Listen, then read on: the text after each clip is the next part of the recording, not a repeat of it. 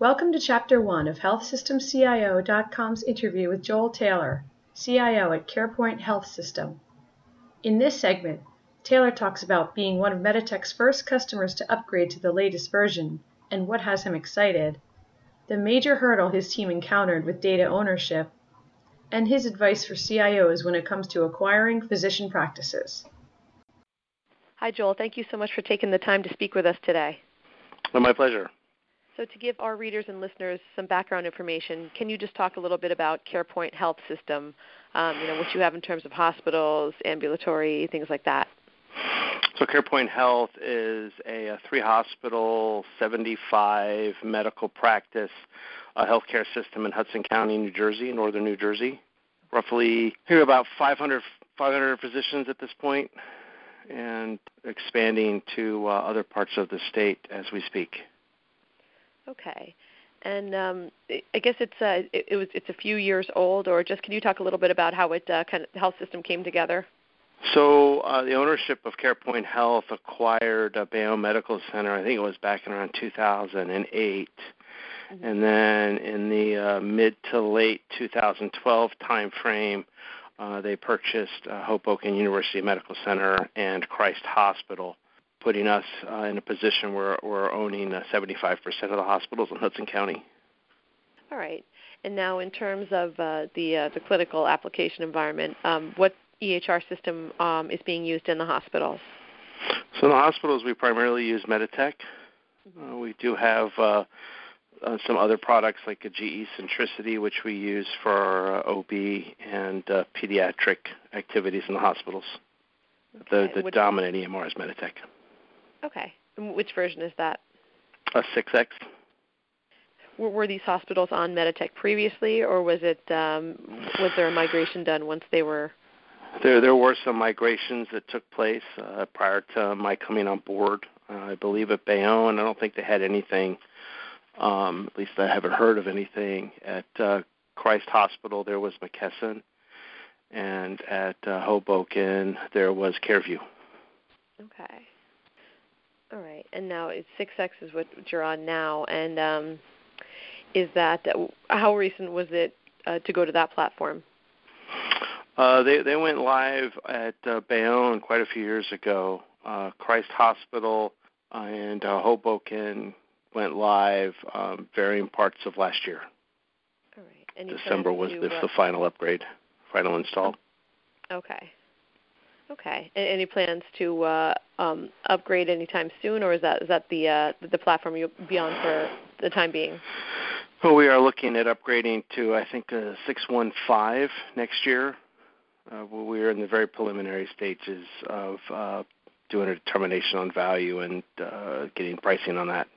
Okay. Uh, but we we do intend to do that upgrade next year. All right. And um, is 615 is that something that's on the newer side? It is on the newest side. I believe that's their most current product. Yeah. Okay. I don't, I don't even know that uh, it's actually in production, general release production anywhere. I think it's still in beta in a few places. I could, I could be wrong, but I'm pretty sure that's the case. Okay. Um, any kind of concerns about uh, going to that version, or is it just um, something where you know you feel like it's it's uh, the, the next step? Uh, oh, both. yeah.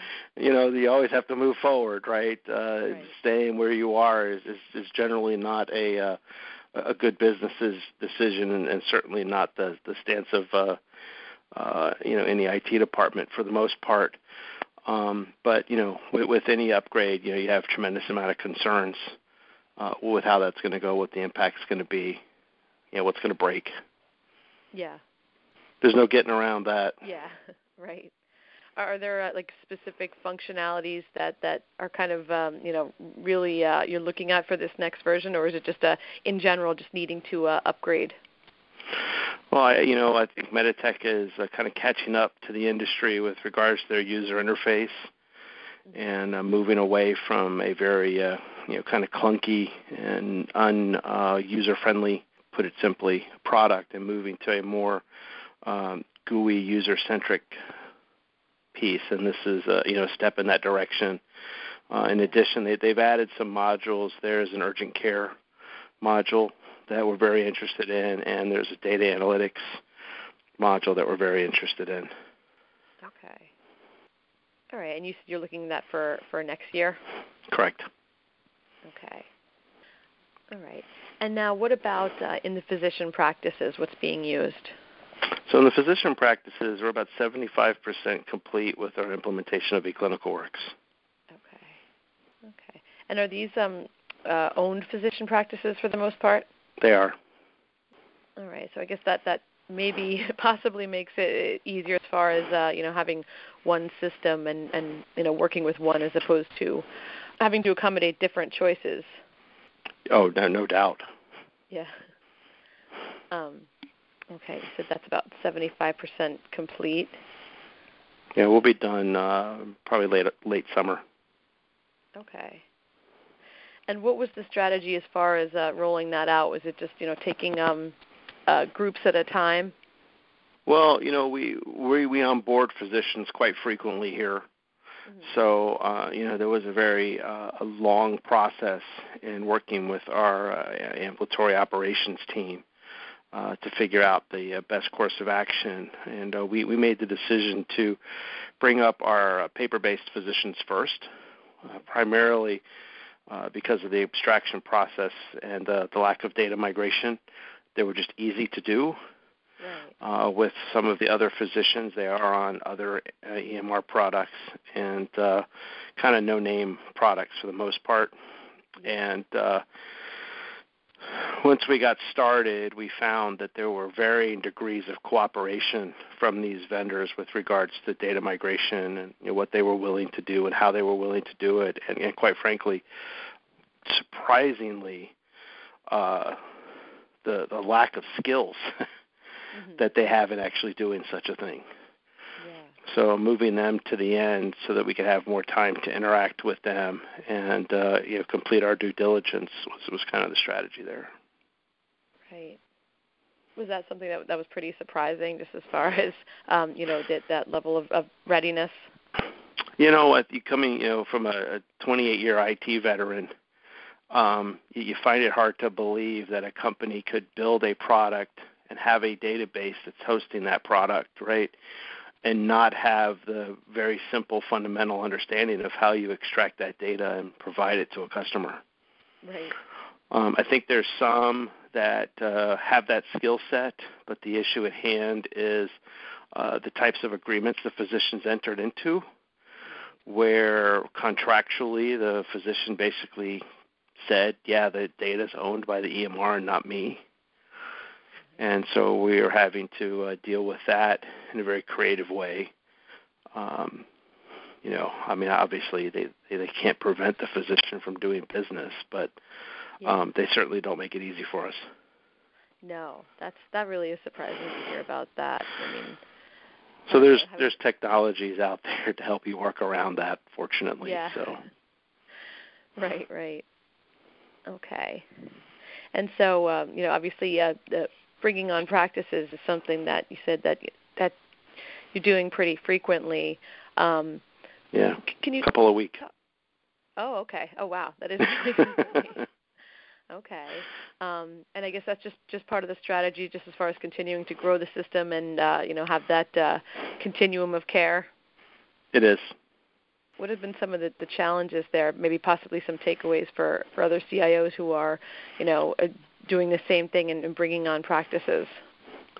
Well, you know, I think early on uh, we we were a small team, and uh, you know we we the the team that I had here was a group of people that were from established medical practices, large medical groups, very established, some having existed 10 or 15 years or longer and coming into an environment where it was very uh you know very chaotic and you know kind of like uh you know hey i know it's three o'clock on friday but the doctor so and so needs to be up on monday.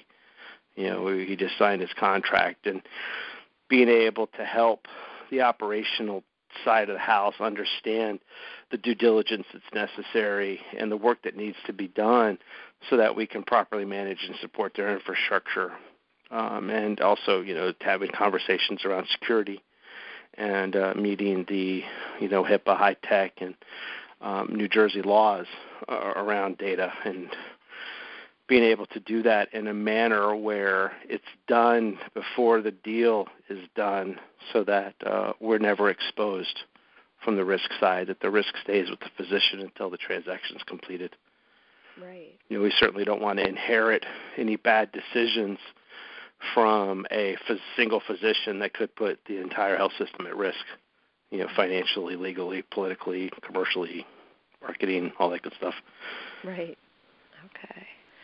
And um, when you do have those cases, though, where where there where there are challenges with you know the, then data ownership and, and integrating that data, um, is that something that you, that you've run into a lot, or is it getting a little bit easier as it as you acquire more? Well, at this point, it's a it's a it's a defined process. It's kind of uh, an automatic thing.